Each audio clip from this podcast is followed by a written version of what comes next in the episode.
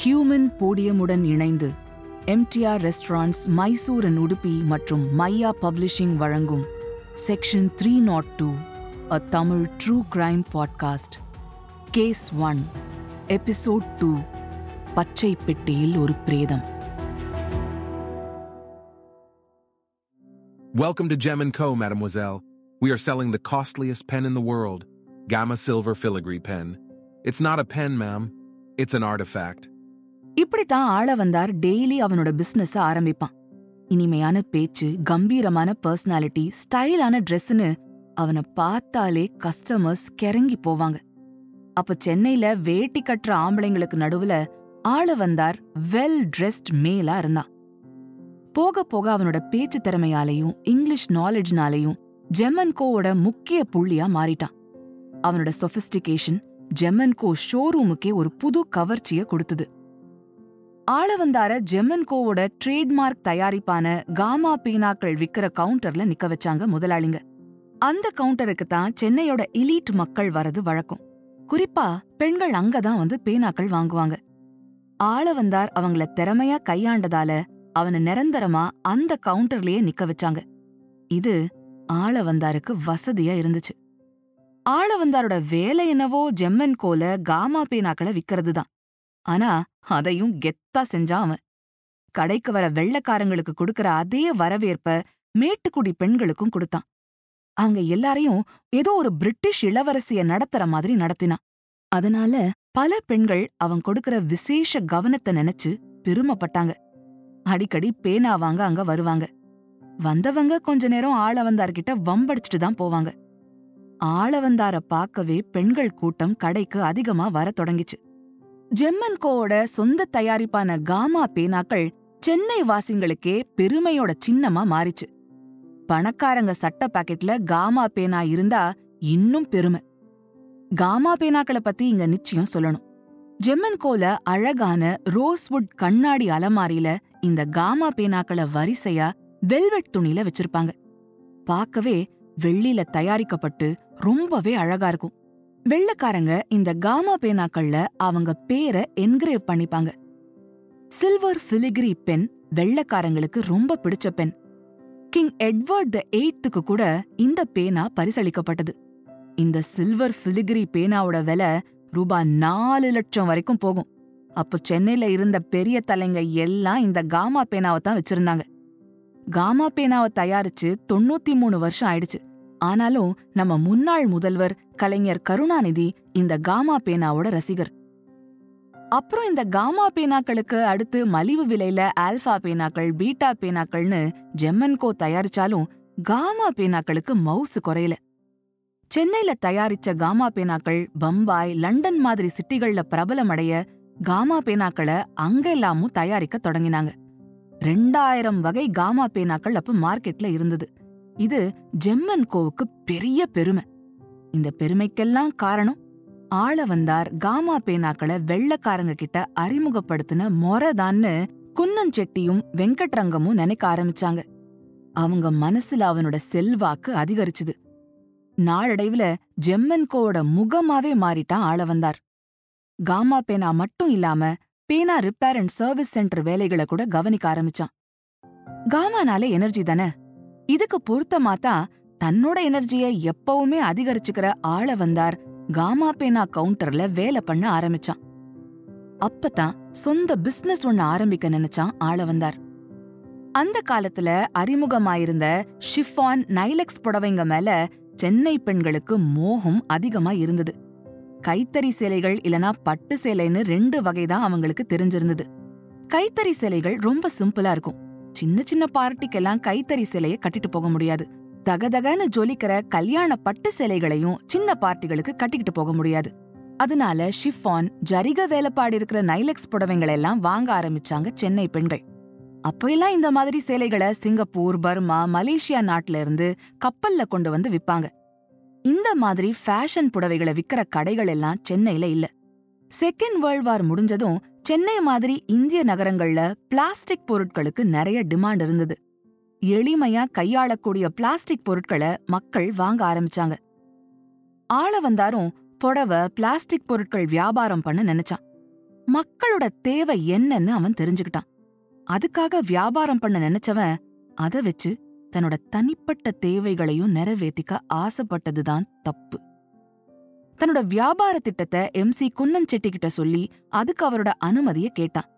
கோமட்டி செட்டியாரான குன்னம் செட்டிக்கு தனிப்பட்ட முறையில அதே வகுப்பை சேர்ந்த ஆளவந்தார் மேல நம்பிக்கையும் பாசமும் அதிகமா இருந்தது. அவன் கேட்ட உடனே தன்னோட ஜெமன்கோ ஷோரூம்ல ஒரு பகுதிய அவனுக்குன்னு ஒதுக்கி கொடுத்தாரு. அந்த பகுதியில தான் புடவைகளை வாங்கி அடுக்க ஆரம்பிச்சான் ஆளவந்தார்.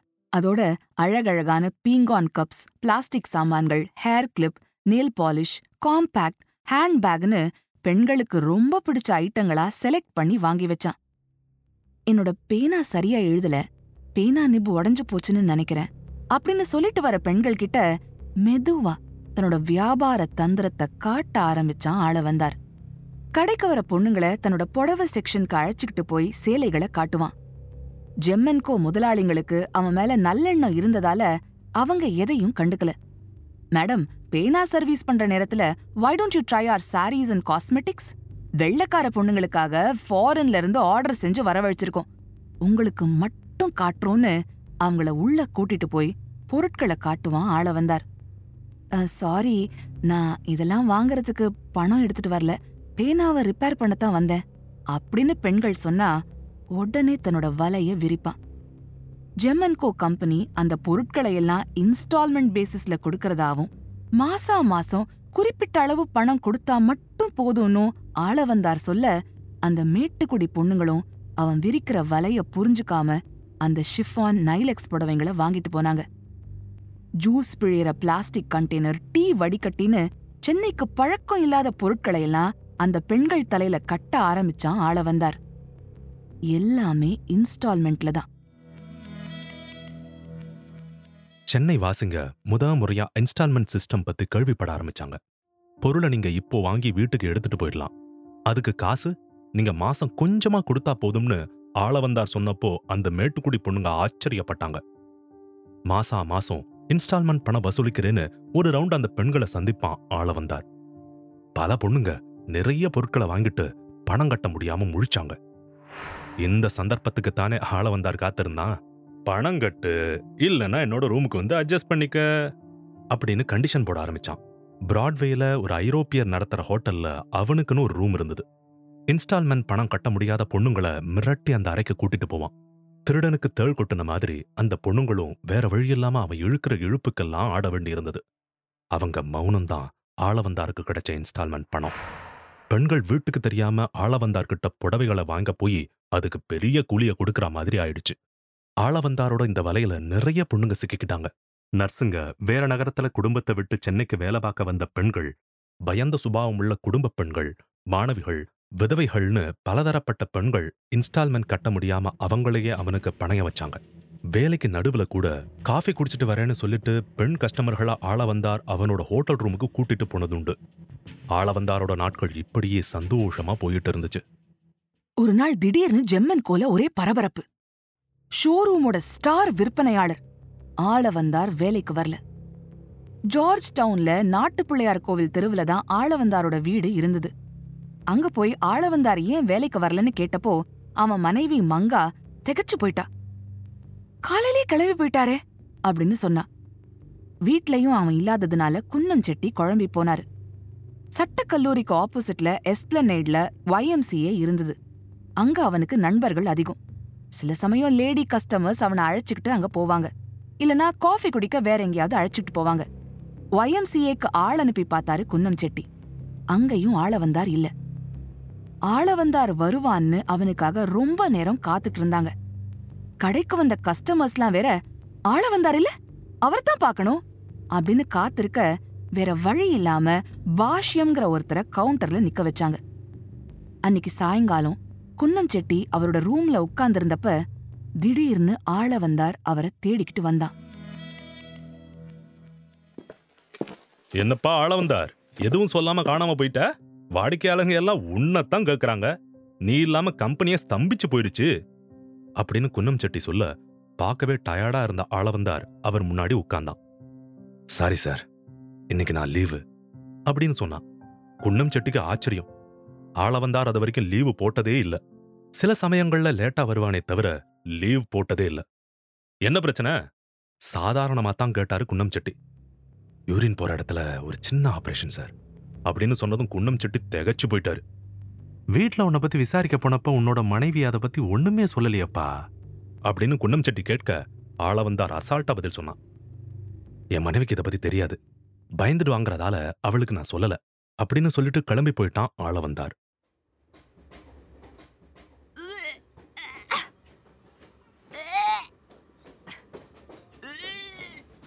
இண்டோ சிலான் போட் மெயிலோட தேர்ட் கிளாஸ்ல டிராவல் பண்ணிட்டு இருந்த பேசஞ்சர்ஸால அந்த கம்பார்ட்மெண்ட்ல வந்த கெட்ட வாசனையை சகிச்சுக்க முடியல. சில பேர் வாந்தி எடுத்துக்கிட்டே இருந்தாங்க. அப்போ அந்த கம்பார்ட்மெண்ட்டுக்கு டிடிஆர் வந்தாரு. பேசஞ்சர்ஸ் அவர்கிட்ட கம்ப்ளைண்ட் பண்ணாங்க. டிடிஆர் நாத்தம் வந்த அந்த பகுதிக்கு போனார். ஒரு சீட் அடியில இருந்து தான் வருதுன்னு புரிஞ்சுக்கிட்டு அந்த சீட் அடியில குனிஞ்சு பார்த்தாரு. சீட் அடியில ஒரு பச்சை ட்ரங்க் பெட்டி இருந்தது. அதுல இருந்துதான் குடலை புடுங்கி எடுக்கிற நாத்தம் வீசிட்டு இருந்தது. அப்பதான் பெட்டி அடியில இருந்து ஏதோ வழிஞ்சு வரத பார்த்தாரு. ரத்தம். உடனே டிடிஆருக்கு புரிஞ்சு போச்சு. பெட்டியத்தான் தொடக்கூடாதுன்னு. இது போலீஸ் கிட்ட சொல்ல வேண்டிய விஷயம்னு. உடனே அடுத்ததா வர இருந்த மானாமதுரை ஸ்டேஷனுக்கு தகவல் கொடுத்தாரு. அங்கிருந்த லோக்கல் போலீஸுக்கு உடனே தகவல் போக போலீஸ்காரங்க முழு தயார் நிலையில இருந்தாங்க. மானாமதுரை ஸ்டேஷன்ல ட்ரெயின் வந்து நின்னதும் போலீஸ் ரயில்வே அதிகாரிங்க டிடிஆர் எல்லாரும் சேர்ந்து அந்த பொட்டிய சீட் அடியில இழுத்து திறந்தாங்க. சரியா August twenty eighth Chennai Egmore ரயில் நிலையத்திலிருந்து ராத்திரி எட்டு மணிக்கு புறப்பட்ட அந்த போட் மெயில். மானாமதுரை ஸ்டேஷன் உள்ள நுழையும் போது அடுத்த நாள் ஆகஸ்ட் டுவெண்ட்டி நைன்த் காலையில பத்தேகால் போட் மெயில் உடனே தனுஷ்கோடிக்கு புறப்படணும். காரணம் அதுல இலங்கை கொழும்புக்கு பயணம் செய்யறவங்க நிறைய பேர் இருந்தாங்க. அதனால அந்த கம்பார்ட்மெண்ட்டை மட்டும் கழட்டிட்டு மானாமதுரையிலேயே நிறுத்தி வைக்கலாம்னு போலீஸ் சொல்ல அந்த கம்பார்ட்மெண்ட்டை ட்ரெயின்ல இருந்து பிரிச்சு நிறுத்தி வச்சாங்க. போலீஸ்காரங்க பொட்டிய திறந்ததும் அங்கிருந்த எல்லாரும் அதிர்ச்சியில உறைஞ்சு போய் நின்னாங்க. பெட்டி உள்ள முழு நிர்வாண கோலத்துல ஒரு ஆண் சடலம் இருந்துச்சு. அந்த பச்சை பெட்டிக்குள்ள அடைக்கப்பட்டிருந்த அந்த உடலை சுத்தி அதோட துண்டிக்கப்பட்ட கை கால்கள் எல்லாம் அடைச்சு வச்சிருந்தாங்க. ரொம்ப கோரமான நிலையில ரத்தம் உறைஞ்சு போயிருக்க நாறிக்கிட்டு இருந்துச்சு அந்த உடல். பெட்டியில உடம்பு இருந்துச்சே தவிர தலை இல்ல. அந்த உடம்புல கூட கருமை பாய ஆரம்பிச்சிருந்துச்சு. அதனால போலீஸால அந்த உடலோட இயற்கையான கலர் என்னன்னு கண்டுபிடிக்க முடியல. அவங்களால அப்போதைக்கு ஒரு விஷயத்த மட்டும்தான் தீர்மானிக்க முடிஞ்சது. அந்த உடலோட ஆண் குறி நுனியில முன் சதை வட்டமா வெட்டப்பட்டிருந்தது. அதாவது சர்க்கம்சிஷன் செய்யப்பட்டிருந்தது. அது ஒரு குறிப்பிட்ட சமூகத்தோட மத நம்பிக்கையானதால அந்த சடலம் ஒரு முஸ்லிமோடதுன்னு போலீஸ் முடிவு கட்டினாங்க. கால்ல வேற பச்சை கலர் சாக்ஸ் போட்டிருந்தது. இடுப்புல அரைஞான் கயிறு இருந்தது. பொதுவா கோவணமணிய வசதியாத்தான் அந்த காலத்துல அரைஞான் கயிறு கட்டிப்பாங்க. அது இந்துக்கள் கிட்ட இருக்கிற வழக்கம். ஆனா உடம்போ ஒரு முஸ்லிம் நபரோடதுன்னு குழம்பி போன போலீஸ் அந்த பெட்டிய கைப்பற்றினாங்க. அந்த பாடிய சைன் ஹாஸ்பிட்டலுக்கு எடுத்துட்டு போனாங்க. அந்த சைன் ஹாஸ்பிட்டலுக்கு தான் இப்ப மதுரை மெடிக்கல் காலேஜ்னு பேர் மாத்திருக்காங்க. அந்த சமயத்துல மானாமதுரை ராமநாதபுரம் மாவட்டத்துல இருந்தது. மாவட்ட தலைமையகத்துல இருந்த மதுரை மாவட்ட மெடிக்கல் ஆபீசர் டாக்டர் கிருஷ்ணசுவாமி கிட்ட அந்த பாடிய ஒப்படைச்சாங்க. டாக்டர் கிருஷ்ணசுவாமி ஒரு ரேடியாலஜிஸ்ட் அவர்தான் அந்த உடலுக்கு போஸ்ட்மார்ட்டம் செஞ்சாரு. முதல்ல அந்த பாடியோட எல்லா பாகங்களையும் எக்ஸ்ரே எடுத்தாரு டாக்டர் கிருஷ்ணசுவாமி. போஸ்ட்மார்ட்டம் செஞ்சு முடிச்ச உடனே ரிப்போர்ட் ஒன்ன போலீஸ் கிட்ட கொடுத்தாரு. செத்துப்போன ஆளுக்கு கட்டுமஸ்தான உடற்கட்டு இருக்கறதால அந்த சடலத்துக்கு இருபத்தஞ்சு வயசு இருக்கும்னு போஸ்ட்மார்ட்டம்ல சொல்லியிருந்தாரு. அந்த உடம்புக்கு இருபத்தஞ்சு வயசு இருக்கும்னு அவர் அனுமானிச்சதுக்கு இன்னொரு காரணம் அந்த வயசுல தான் அடி முதுகுல ரெண்டு எலும்புகள் ஒண்ணு கூடும். அந்த எலும்புகள் அப்படி கூடி இருந்ததால அந்த பொணத்தோட வயசு இருபத்தஞ்சு இருக்கும்னு முடிவு கட்டினாரு டாக்டர் கிருஷ்ணசுவாமி. மானாமதுரை போலீஸும் இருபத்தஞ்சு வயசுல யாராவது காணாம போயிருக்காங்களான்னு ஊரெல்லாம் சல்லடை போட்டு தேடிட்டு இருந்தாங்க. போலீஸுக்கு இத பத்தி எந்த தகவலும் கிடைக்கல.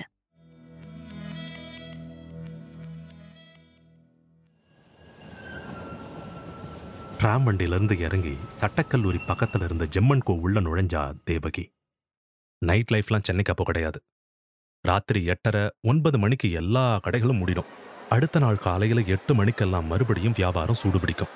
வருங்கால கணவன் பிரபாகர் மேனனுக்கு ஃப்ரீடம் பத்திரிக்கையில நிருபர் வேலை கிடைச்சிருக்கு. அவனுக்கு ஒரு பேனா கிஃப்ட் பண்ணணும்னு தான் ஜெம்மன் கோவுக்கு வந்தா தேவகி. ஆனா என்ன பேனா வாங்கணும்னு எந்த யோசனையும் இல்லாம என்ன பண்றதுன்னு தெரியாம நின்னுகிட்டு இருந்தா. கடையில கூட்டம் அதிகமா இல்ல.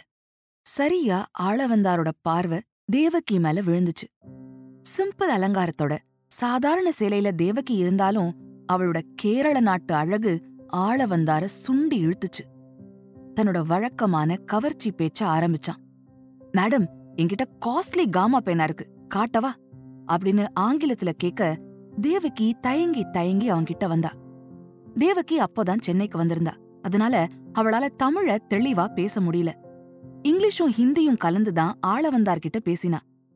ஒருவேளை வருங்கால கணவனுக்கு பேனா வாங்க வந்திருக்கேன் அப்படின்னு தேவகி சொல்லியிருந்தா பல அசம்பாவிதங்களை தவிர்த்திருக்கலாம்.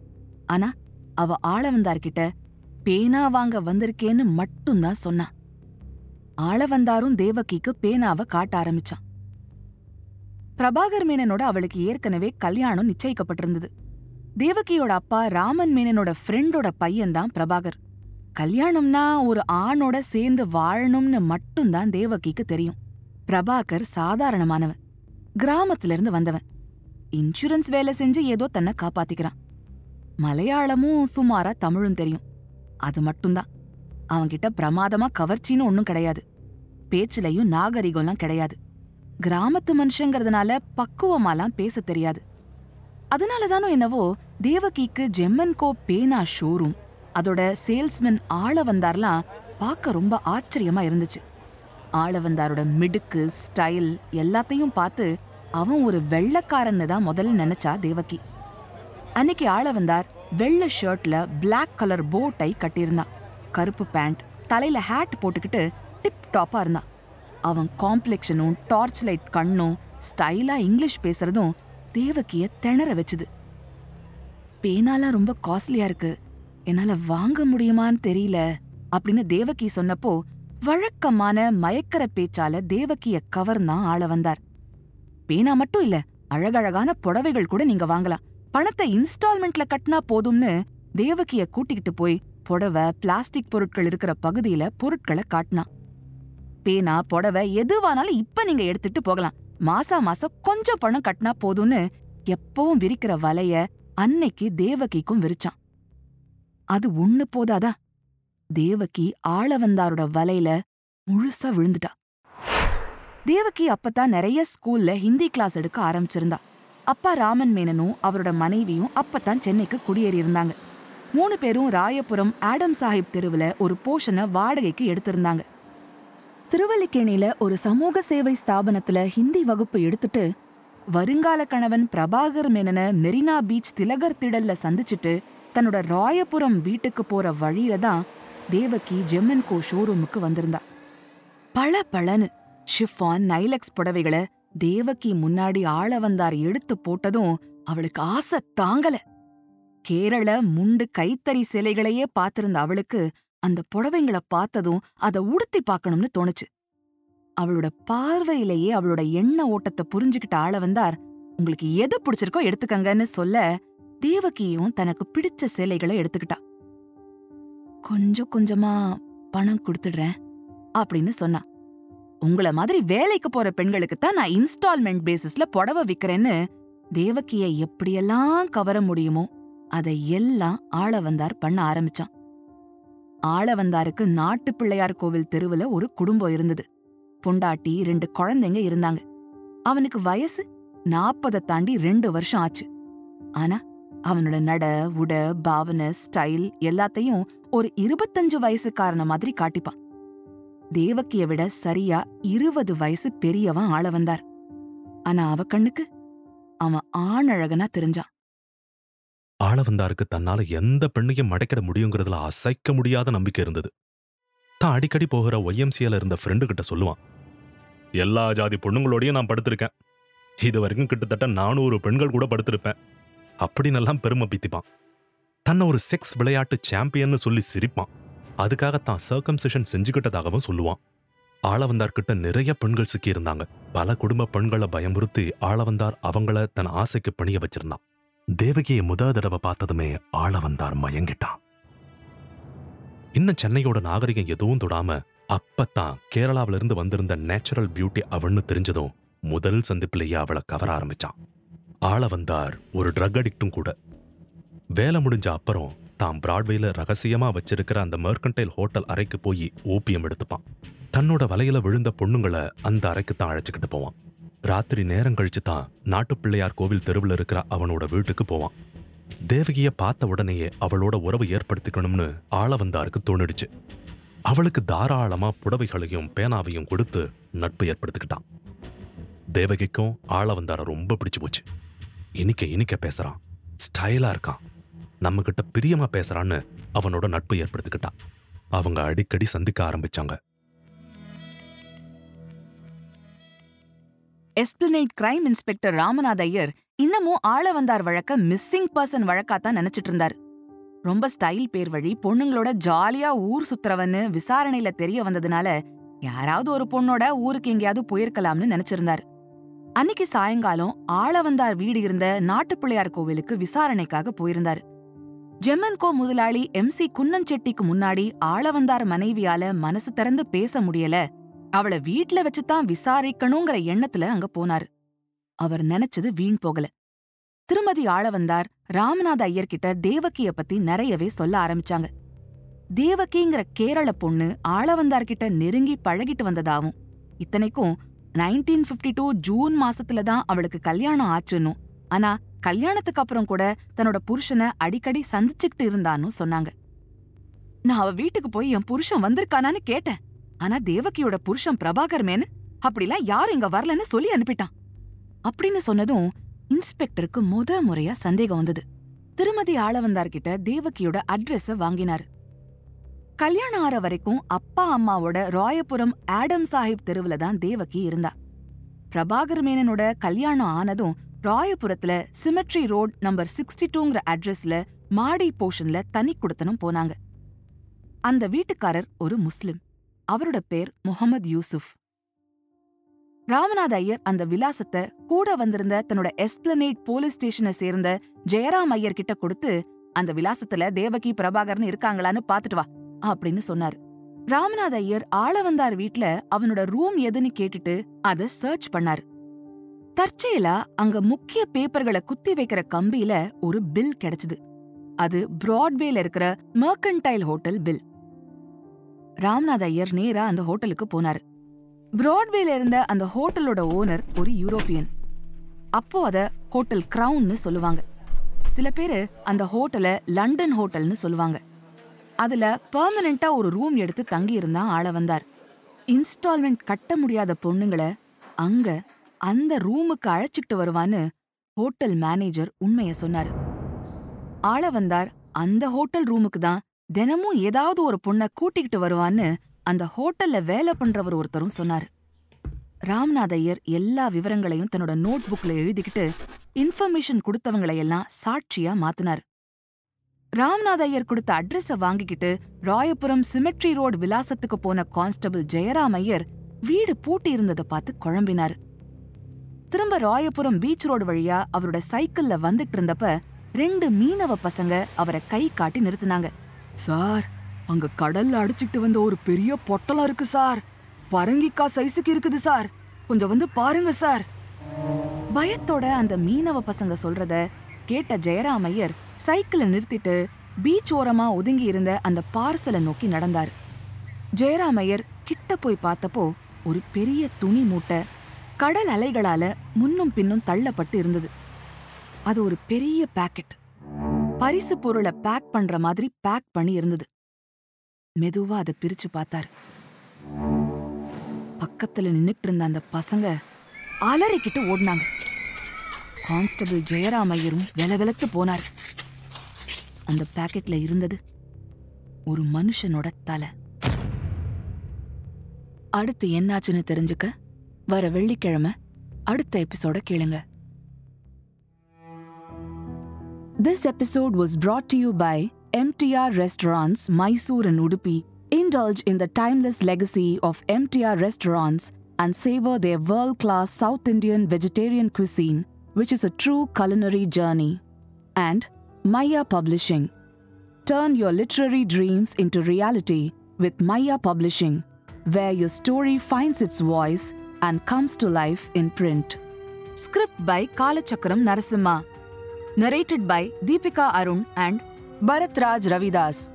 Sound design, recording, mixing, and mastering by Baba Prasad, assisted by Surya Prakash at Digi Sound Studio, Chennai. Music by Dakshin. Direction team Bhavya Kirtivasan and Srinitya Sundar. Executive producer Deepika Arun. Produced by Human Podium. This podcast is based on true stories and real life events. While we strive for accuracy and authenticity, certain aspects such as dialogue, pacing, and narrative sequence may have been enhanced or reconstructed for dramatic and entertainment purposes. Our intention is to provide a compelling and engaging listening experience while staying true to the essence of the stories being told. Keep in mind that some details may have been altered or condensed for storytelling reasons.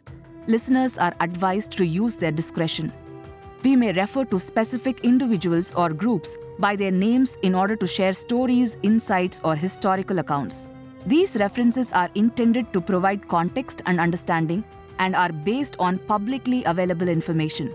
We want to emphasize that these references are made solely for the purpose of providing accurate information and fostering a deeper understanding of our culture and society.